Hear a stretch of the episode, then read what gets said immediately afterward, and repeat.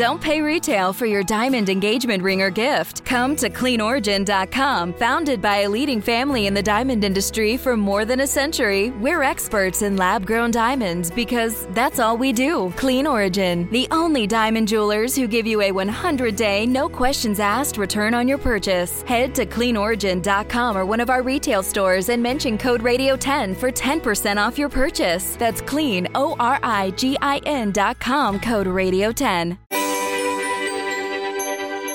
Weather is an awe inspiring phenomenon that captures the attention of everyone at some point in their lives, but it's also powerful and can be deadly as well. When we think about life threatening weather, hurricanes, severe storms, and flooding come to mind first. But did you know extreme temperature is one of the leading killers when it comes to weather related fatalities? The city of Phoenix, Arizona is keenly aware of this, ranking near the top for hottest cities in the United States. This is also one of the reasons why the city became the first in the nation to have a publicly funded office for heat response and mitigation. A heat officer. Dave Hondula is that officer, and he's joining us today. Dave, welcome to the Weather Geeks podcast. Marshall, good morning. Thanks so much for for having me on. Yeah, it's really awesome. I, I always love when I, I, get to talk on this podcast with colleagues and people that I've collaborated and worked with, and you certainly rank as one of those. Uh, before I introduce who you are and your background, there's a question I always ask every guest on the podcast. I start off with, how did you become a weather geek? Well, I don't know if you are a weather geek, but how did you become interested in weather, climate, geography, and all the things that you've done, environmental sciences, and so forth? Yeah, thanks. You know, as, as, as far back as I can remember, I've always been interested in the weather. I grew up in New Jersey, where of course we were exposed to the wide range of weather events that can happen across all seasons. Uh, a clear memory in my mind is when Hurricane Floyd came through, or the remnants of Hurricane Floyd in the 1990s. And I remember being out with my parents' VHS camcorder. We had some flooding in the nearby streets. And I remember trying trying to capture how fast the water was moving and what objects were being carried down the street. And, and for some reason, seeing the the power of that weather event really struck with me. Then in, in and I think I think I can meet the bar for being a weather geek. In in high school, I had the opportunity to be one of our on-air television broadcast meteorologists for the homeroom show. Uh-huh. Uh, and if, if that's not weather geek material, I'm not not sure what is. But that's premium really, weather geekdom there. what uh, one of the aspects of that uh, that work that I really enjoyed. We we did some segments where we we took the microphone out, took the camera out onto the streets of campus, and asked people if they were familiar with different weather terms or d- different terms that were related to weather, almost like the jaywalking segment from the Tonight Show years ago. And th- that aspect of weather communication uh, that that really appealed to me, and I still see elements of that in, in the work we're doing now in Phoenix. So let me give you a little bit of uh, Dave Hondula's background. He's he's has a PhD in environmental sciences from University of Virginia, also a master's degree in environmental sciences and a BA from in environmental sciences, all from the University of Virginia. So he's a triple cavalier, as we like to say. Like I'm a triple Seminole, and some of my one of my graduate students at Georgia is a triple dog. So uh, he was an associate professor at Arizona State University since August 20 13, where his research focused on social and health effects of natural and technological hazards with an emphasis on extreme heat and power failures. Uh, at Arizona State, uh, Dave serves on leadership teams for the Urban Climate Research Center and the Central Arizona Phoenix Long Term Ecological Research Program. Uh, since October 2021, he has been the new heat mitigation officer for the city of Phoenix. And so we're going to dive into that because this is history. I mean, you have made history. Uh, so tell us what your position is. How did it come about? Why is it needed? This idea of a heat mitigation officer for a city. Thanks, Marshall. It's really humbling to to think about that. Uh, those words you used that it that this position and this investment by the city is is history making. But I, I do think you're right. I mean, this is a new a new tactic for local government, uh, and m- many of us, you, you included, have been uh, studying uh, how heat is manifest in cities, what that means for people for for decades. We have an incredible volume of research about all, all aspects of heat, but a, a narrative that I think has emerged in the past decade or so is the question of who's who's in charge. Where does responsibility fall for managing this problem that that you, me, and others have increasingly been elevating as something in, in that should be in the, the public sphere, should be in the public domain, gathering our attention. And it, it's not as though cities and other collaborators haven't been concerned about this problem, but it also wasn't clear to us that it was anybody's responsibility. Uh, who, who in City Hall is accountable for addressing urban heat island? Who in City Hall is responsible for being sure people are comfortable and safe in their homes, avoiding heat related illness and death. And in a in an ultimate case of be careful what you wish for, all of a sudden the city of Phoenix, uh, with a, a, bold vision from our, our, mayor Gallego and and city council, made an investment in the city budget last year uh, to, to institute this position in this office, and there will be, be four positions. And it it wasn't an opportunity I could say no to. I mean, if if if a domain expert, which I'm not sure I'm comfortable claiming myself to be one of those, but if oh, you are, Dave. I mean, I, I know it's very difficult, but I, I will assure the listeners he is. If if if the people who have been making the argument that we need to change our governance approach for heat heat aren't willing to step into that role and, and try it, uh, I don't know. I don't know who would be. So I, I really felt a call to to serve in, in this role. One one question I've had, just someone that knows you personally and collaboratively as a colleague, uh, are you still affiliated with the university, or you, have you completely cut ties? Yeah, that, uh, great, great question, and thanks. Uh, absolutely, still affiliated, and that uh, our outgoing city manager uh, and the, our new city manager here in Phoenix uh, asked questions during the interview process about how we could have stronger ties between city government and the university, working on heat response and mitigation efforts. Uh, and we, we, we've always been proud at ASU of having uh, city university partnerships. And everyone was very supportive of, of a world in which I could live, uh, an arrangement which I could live in both worlds and be able to keep advancing some of the research that we believe is very important to understand these problems, but also uh, on the city side, really thinking hard about how we how we integrate, how we leverage all the good work that's happening at, at the university. I think you've probably experienced just as many frustrations everyone else. It's that sometimes the, the community need, as expressed in city government, and the work happening in the university are, are two ships passing in the night. And if, if this is an urgent problem, we, we need to have those ships at least aware of one another. And by by living in both worlds, I'm excited to to try to to make that happen even even better. And I, I'm talking with David Hondula, who is the uh, heat mitigation officer for the city of Phoenix. I should mention, and uh, correct me if I'm wrong about this, Dave. Uh, other cities, including Miami, have uh, have stood up similar positions, but they were privately funded or from foundations. This is the first publicly funded position of its kind. Is that an accurate statement? That, that's correct. And, and in, in, answering that, let me loop back around to the question uh, uh, you, you, asked just a, a couple ago. Uh, so so this this office is in the, the city budget. It, it went through the full vetting process that uh, every item would go through in, in, a city budgeting process. Whether we're talking about adding uh, adding firefighters to the city budget, or uh, our particular budget added trees. Uh, we're talking about how many roads of the streets we're gonna we're gonna pave. It's this position and this this office, our Office of Heat Response and Mitigation, are in in the regular nuts and bolts of, of city budget, which means that our our bosses are the taxpayers in the city of Phoenix.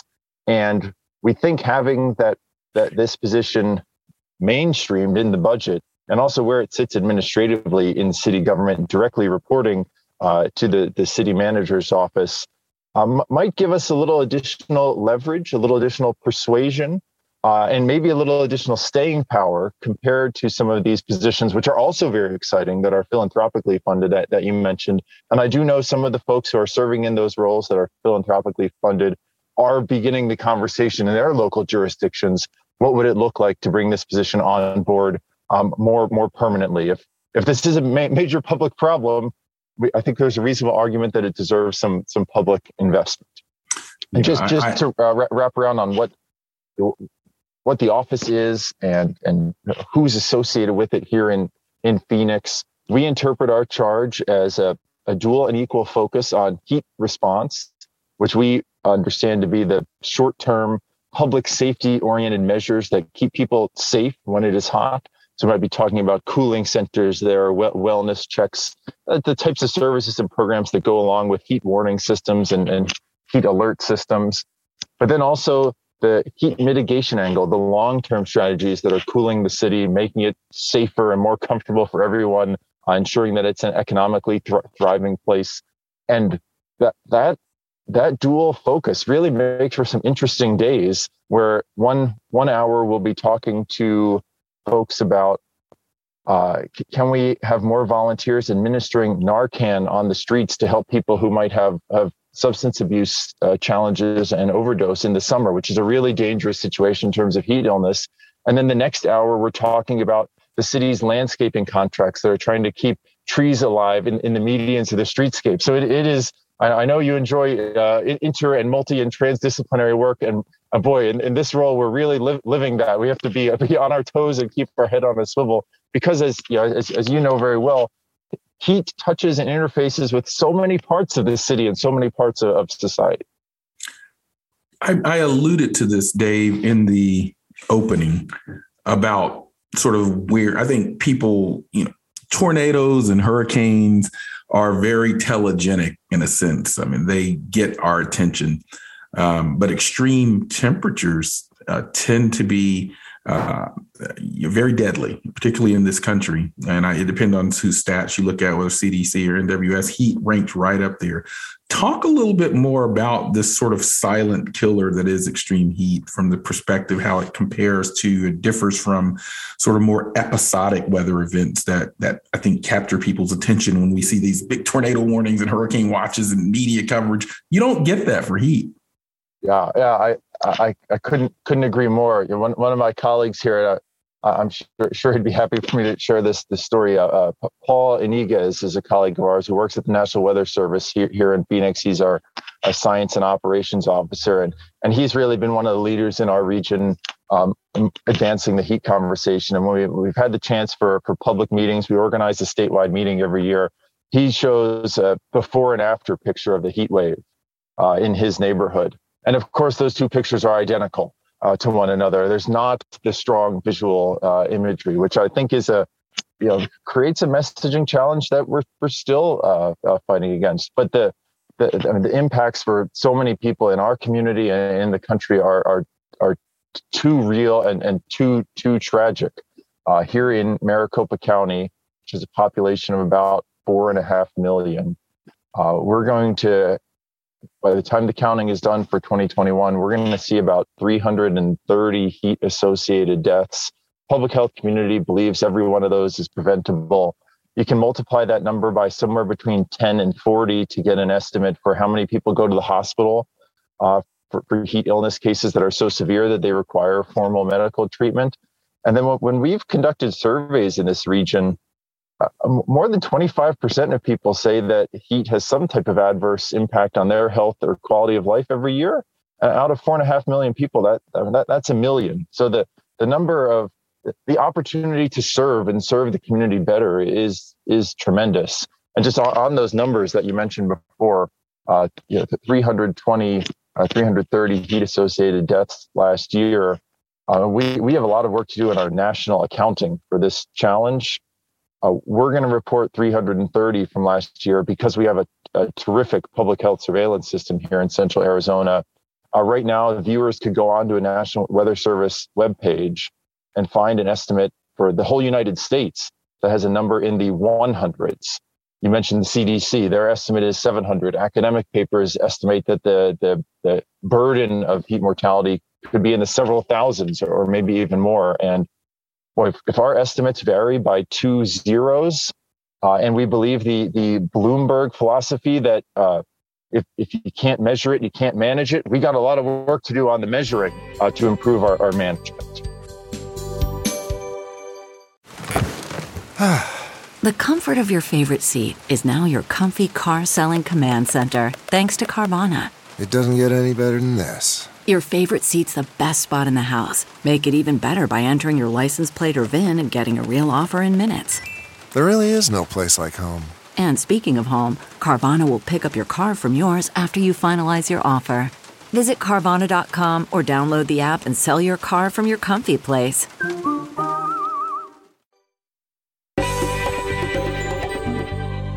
And we are back on the Weather Geeks podcast. I'm Dr. Marshall Shepherd from the University of Georgia, and I'm speaking with David Hondula, who is the first publicly funded heat officer in the United States. So, uh, a history making, and I don't think David takes that in a sort of gloating manner, but it's a first of its kind position, uh, one that has dire consequences, as you've heard in this discussion, if we don't really do anything about it.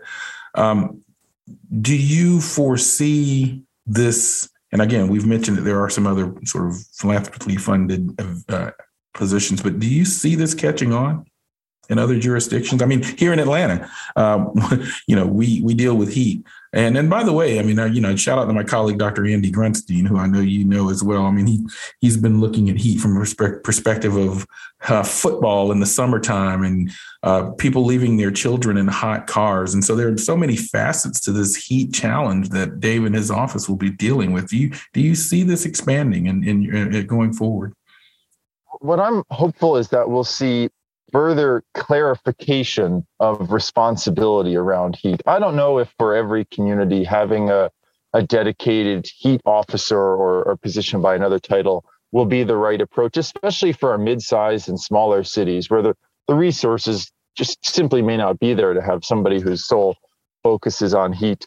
We, we are seeing indications that there will be more dedicated uh, heat office like positions coming online. Los Angeles, I, I, can't remember if it was the city or the county, uh, but but their board uh, a couple of months ago charged staff to look into what it would look like to develop a, a model for a, a heat office uh, there, which was exciting to see.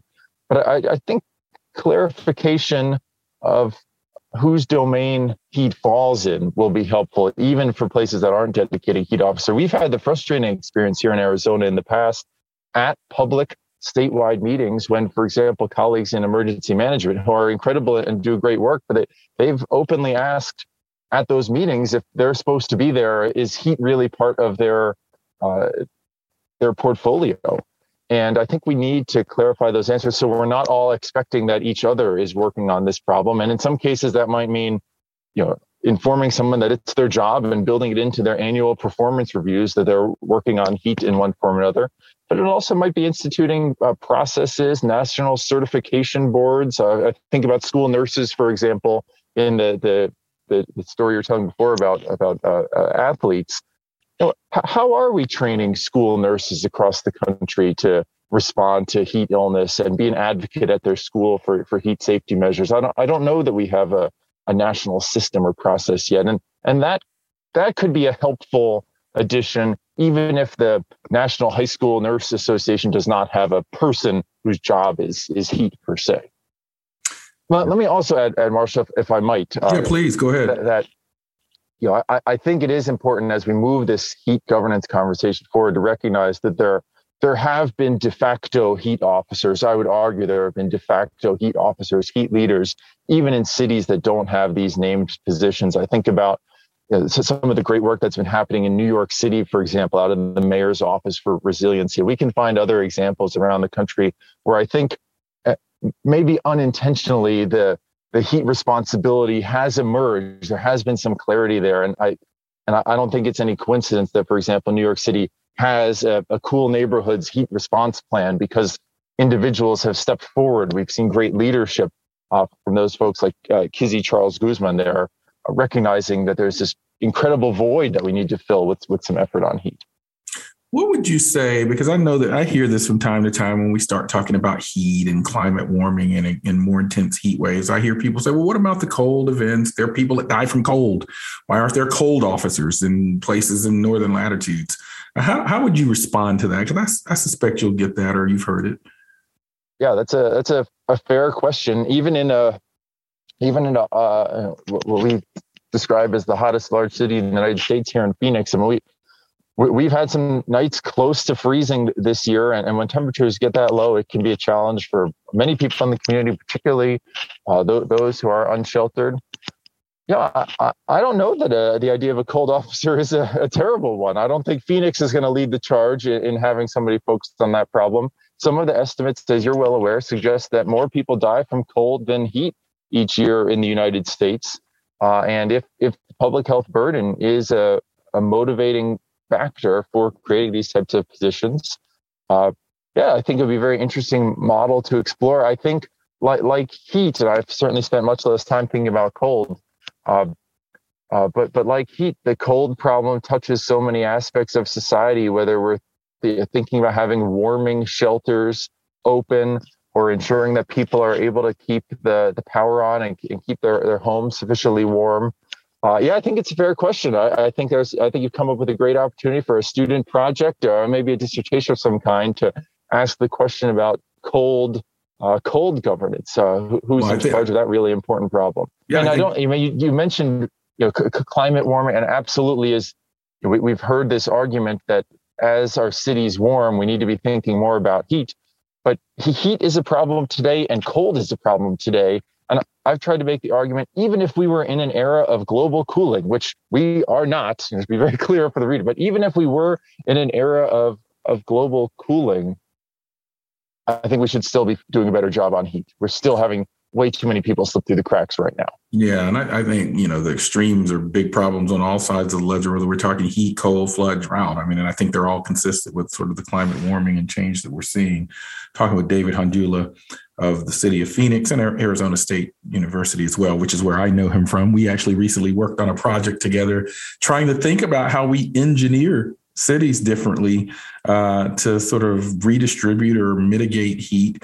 Um, the urban heat island, which you and I both are very well aware of, is a, a challenge within cities, particularly. Um, give give the listeners because again, this is Weather Geeks podcast, and we have a range of listeners. Some with backgrounds very much like ours, but others are just casual weather enthusiasts or just curious. Talk about the urban heat island and the implications that it has in cities like Atlanta, or Phoenix, or even Louisville or Miami. Yeah, absolutely. I mean, hopefully the, the listeners are well aware that one of the one of the folks who's been leading the charge and understanding how cities and how urbanization affects local and regional climate is the host of this very podcast. So it's a, I'm a little out of position in, in describing for the the listeners uh, uh, the, these effects, but the the general idea is, is that as we've modified the natural landscape to uh, one that that supports societies, right? I mean, the, the, the urban heat island and the consequences of urbanization uh, on our local regional climate are trade-offs. And the trade-offs have come with buildings for us to live in and, and roads for us to, to move quickly on. I mean we've we've built a society that's that serves people very well in, in many regards uh, and, and, very poorly in, in others. Uh, but one of the trade-offs of building those buildings building those roads is that we've we've changed the, the, the fabric of the landscape to one that that gets hotter than the surrounding areas, particularly at night. The, the urban materials, the urban geometry, the machines that we're running in, in cities uh, all play a role in, in making cities uh, often, but not always, uh, hotter and in some cases quite hotter than the surrounding neighborhoods. I think the classic textbook idea is one of a, a bullseye where you imagine the city center is is hot and bright red and then it gets cooler as we move out uh, from there I think the idea of, of multiple bullseyes or more of a patchwork is really more appropriate, especially with the emerging conversation around environmental justice and climate equity. And as we look at Phoenix, as we look at Atlanta, it is very clear that there are pockets, there are hot spots where certain communities, often communities of color, often low income communities, are much hotter than the surrounding areas. There, there are a pair of neighborhoods here that are just a couple miles away from each other and I know this could be said in other cities, especially from some of the urban heat island mapping campaigns that have been happening recently. Uh, incredible temperature contrast between uh, nearly adjacent neighborhoods 10 degree difference 12 degree difference 13 degree difference and boy what a what a consequence that difference has for the the health of the people who live there their quality of life uh, their energy bills so as we move forward on our heat work here in phoenix and other cities addressing that heat inequity is is absolutely a, a priority that the impacts are clearly concentrated in, in certain communities. CarMax is putting peace of mind back in car shopping by putting you in the driver's seat to find a ride that's right for you. Because at CarMax, we believe you shouldn't just settle for a car, you should love your car. That's why every car we sell is CarMax certified quality so you can be sure with upfront pricing that's the same for every customer. So don't settle. Find love at first drive and start shopping now at CarMax.com. CarMax, the way car buying should be. And we are back on the Weather Geeks podcast. I'm Dr. Marshall Shepherd from the University of Georgia, speaking with my colleague David Hondula about heat and heat islands and health and energy and uh, inequities and so forth. These are all areas that, as he mentioned, I've I've studied in my scholarly work as a professor and scientist at the University of Georgia, and so um, one of the things that I was curious about in your role, I mean, you talked about the urban heat island, and we know that there are ways to mitigate. You know, there's some low hanging fruit ways of mitigating heat islands with vegetation, because we know cities tend to have less vegetation, and so you don't get the evapotranspirational cooling. Um, we know that perhaps highly reflective surfaces on pavements and roadways, as opposed to dark pavements, maybe lighter, more reflective pavements that can help. Uh, your our both of our colleagues, uh, David uh, there at Arizona State, has done a lot in this area, particularly anthropogenic waste heat. I mean, when you stand by and a bus goes by, you can feel the heat of that engine sometimes. That's the anthropogenic waste heat. So, will your office be engaged in this idea of advising or implementing programs to mitigate the heat? Absolutely. Heat mitigation is uh, we're describing it as half of our responsibility or half of our focus needs to be thinking about these long-term strategies for for cooling the city. And because our our office which once we are fully staffed will have four four people and almost no programmatic budgets. We are we are we are lean and mean uh, but i think the way that it that that office set up implies that our role is is coordinating and advisory to the other city departments whose work is involved in changing the landscape of the city. The big budgets are held, for example, in our street transportation department, in our parks department. Planning and development has a really large staff. Those are the departments that interface with, I mean, in some cases are literally changing the surface of the city, thinking about street transportation and paving the roads. And in other cases are interacting with the development community, who's also changing the, the landscape through permitting, zoning, uh, adjustment processes. Uh, so a- absolutely yes to your question. We we talk to the street transportation folks, uh, trying to come up with uh, as they're planting trees on the streetscape. How do we select the neighborhoods? How do we select individual streets? What do we need to do to the streetscape itself to make more spaces to plant trees? And how does that tie into other conversations like road safety initiatives? Uh, interesting connections there. Uh, and then, you know, I think a really big opportunity for us in, in the the month and years ahead is to think about our, our planning and zoning processes. Where are there checks in that system as somebody brings forward an idea for a new project or redevelopment project?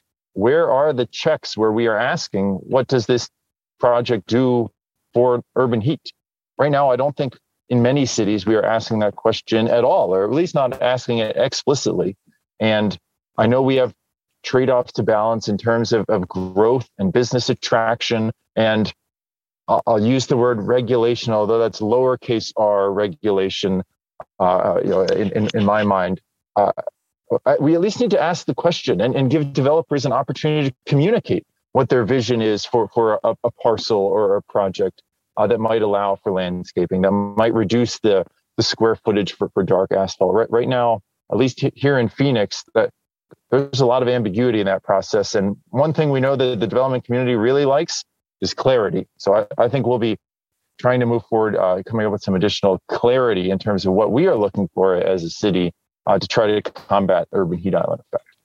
Now, because I am a weather geek and a science geek, I'd be remiss if I didn't at least throw this on the table because I bet many of our listeners have heard of the heat island, but um, may not realize that some arid cities like Phoenix can actually have a cool island at times too. Or are you familiar with the cool island phenomenon? If so, explain why it happens.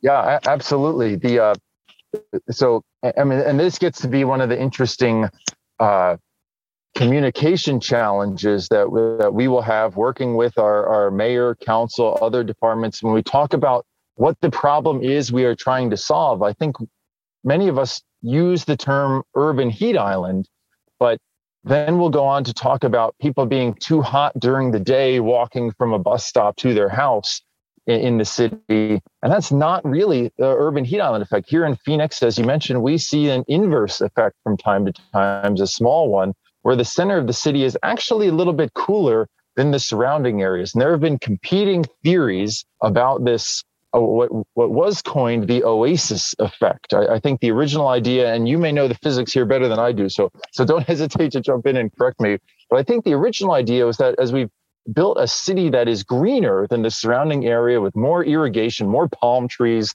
uh, more, more, shrubs, uh, that that the cooling effect uh, and, and, the fact that we have, have additional water in the system, if you will, uh, has made it hard for the city to warm up as fast as the surrounding desert uh, does during the daytime hours. There, has been a competing theory that's emerged from our colleague Matt Georgescu in recent years that suggests that it's the, the mass of the built environment that is taking so long to warm up that it that the, the city lags behind the surrounding desert uh, and doesn't quite hit the same peak temperature that the surrounding desert might, which creates this urban cool island during the day. But the urban cool island you know, the, the, the fact that it might be a degree or two or three cooler, uh, I'm not sure how severe. Uh, I don't know what the record cool island magnitude is. I'm sorry to say that'll be interesting. Second project we've come up with uh, here.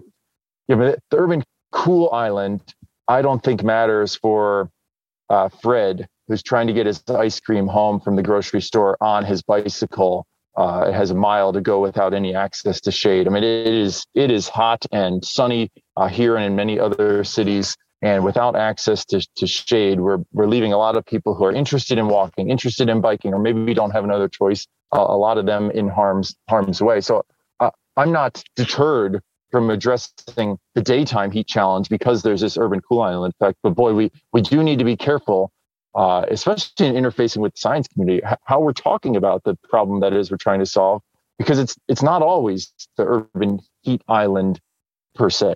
Yeah, this is a great point. And again, this cool island effect is really sort of very anchored to arid cities. And again, the, the point is somewhat academic because in Phoenix and Las Vegas, it's hot and you know to to uh, kind of a relative construct and it's it's not even always there. But I, I did you know this is weather geeks and so I, I, you know I sometimes want to share with listeners these sort of scientific things that are out there that they may not be as familiar with and so that's why and, and I think it is an important although it may feel a little academic to the to the listeners I think it does speak to a broader point that's really important what we I, th- I, think nationally across all, all of our cities need to do a much better job talking about the uh, what I'll call the urban heat solution toolbox and the problems that we're trying to solve and being sure that we are matching the right tools to the right problem. I get frustrated reading the academic literature, uh, for, for, example, uh, that talks about how tree planting will reduce heat illness and heat related death. And I agree that there is a statistical link that could be made there. And I agree that a city that is cooler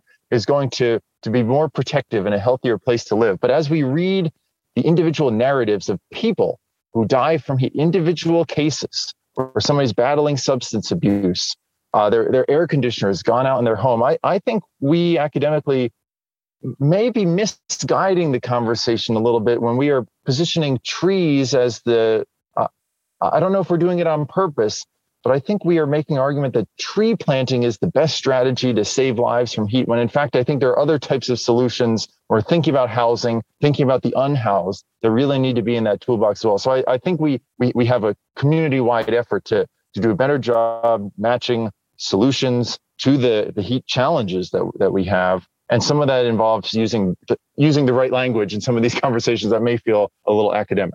No, I, I can, that's a really great point. There's always no smoking gun panacea answer to these. There, they're, they're, they're, it, it, involves socioeconomic factors, um, adaptive capacity, resilience.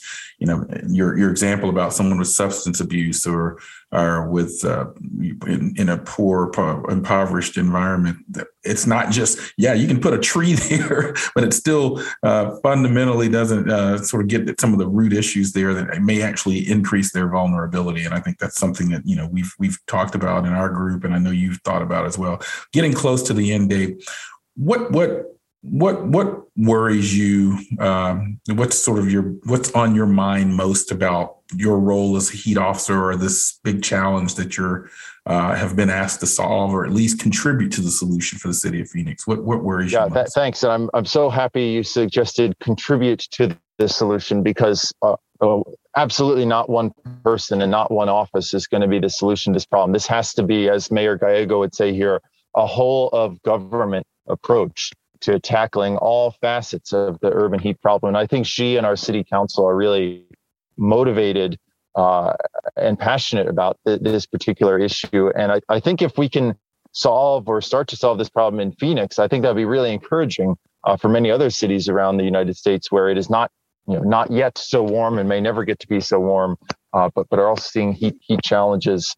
You know, the, the intersectionality of the issues that we've talked about uh, is is one of my greatest worries. And here in Phoenix, like many other cities around the country, we are seeing a housing afford- affordability crisis that is literally pushing people out onto the street. We we've seen um, it's it's such a, a sad and, and, staggering increase in the number of unsheltered people in our our community. I, I'm I don't even want to see what the report has that we just completed our annual point in time count for for unsheltered uh, and, and homelessness, and I'm nervous what those numbers are going to show. We we know uh, from from you know, just seeing with our eyes how many additional people are out on the streets seemingly every day and not having access to cool space and shelter is a recipe for disaster in a Phoenix summer.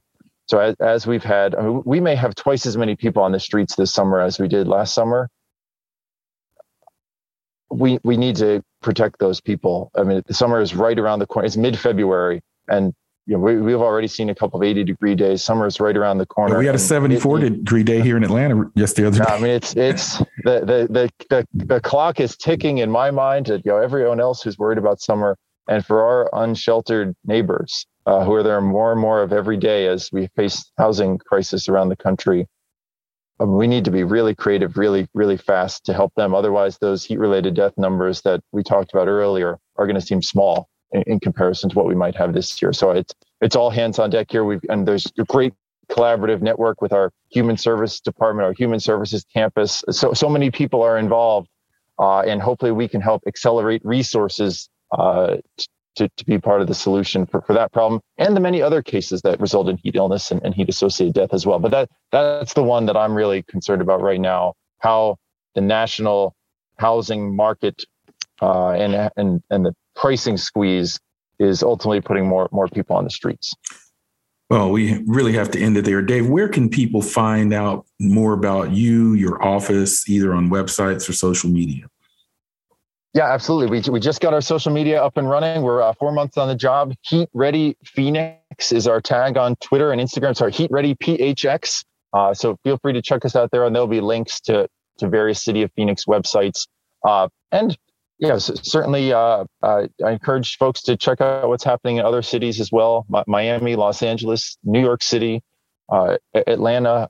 The National Integrated Heat Health Information System, NIHHIS, would be a great search as well, Uh, as I think we're really seeing uh, a new level of maturity in our national conversation around this really important topic uh, of extreme heat. And so thankful for the chance to talk about it with you. Uh, and the listeners on this podcast today. Yeah, I think, yeah. And well, first of all, thank the Weather Channel for this platform to engage with scholars like you. And also thank you to the city of Phoenix, the mayor, and the city council for being forward thinking uh, on this position and getting what I believe is one of the best persons to uh, sort of uh, initiate. It's too, too kind. Time time will tell if, uh, if, if you know if we can do a good job addressing these yeah, I, really I, multi- I, multifaceted challenges. I, I I I'm in the prediction business. I think you'll I think you'll you'll move the needle, and I really appreciate it. Thanks so much. Thank you for joining us on the Weather Geeks podcast. Uh, you know, it's really an honor for you all to listen in, and I hope you all are listening and gaining insight on some topics that might not cross your plate on a daily basis. That's what we strive to do here at Weather Geeks. Uh, no no uh, geek of the week this week, uh, but we'll hear you next time, and we'll be with you next time, I should say.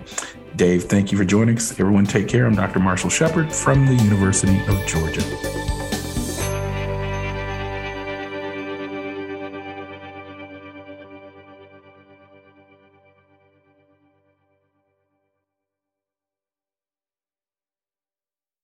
Look around. You can find cars like these on AutoTrader, like that car riding your tail. Or if you're tailgating right now, all those cars doubling as kitchens and living rooms are on Auto Trader too. Are you working out and listening to this ad at the same time? Well, multitasking pro, cars like the ones in the gym parking lot are for sale on Auto Trader. New cars, used cars, electric cars, maybe even flying cars. Okay, no flying cars, but as soon as they get invented, they'll be on Auto Trader. Just you wait. Auto Trader.